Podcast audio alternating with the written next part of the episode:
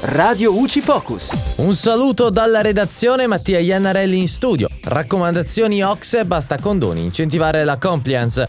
L'Organizzazione per la cooperazione e lo sviluppo economico ha pubblicato gli studi economici riguardanti l'Italia. Nel documento vengono analizzate varie tematiche, tra cui le conseguenze non solo economiche ma anche sociali della pandemia nel nostro paese e le raccomandazioni da mettere in atto per arrivare alla riforma fiscale. Nel testo l'organizzazione critica fortemente l'ultimo condono messo in atto dal governo Draghi, ovvero lo stralcio delle cartelle fino a 5.000 euro. Secondo l'Ox sarebbe opportuno evitare la reiterazione di condoni perché minano il sistema di riscossione delle imposte.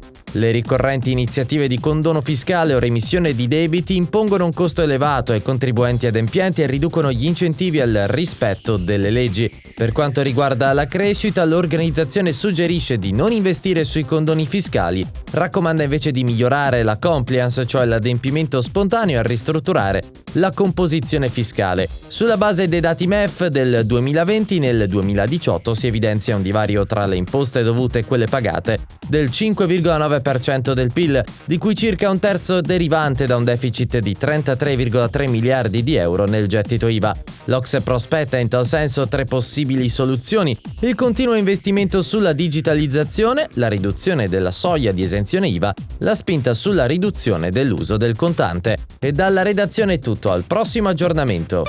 Radio UCI.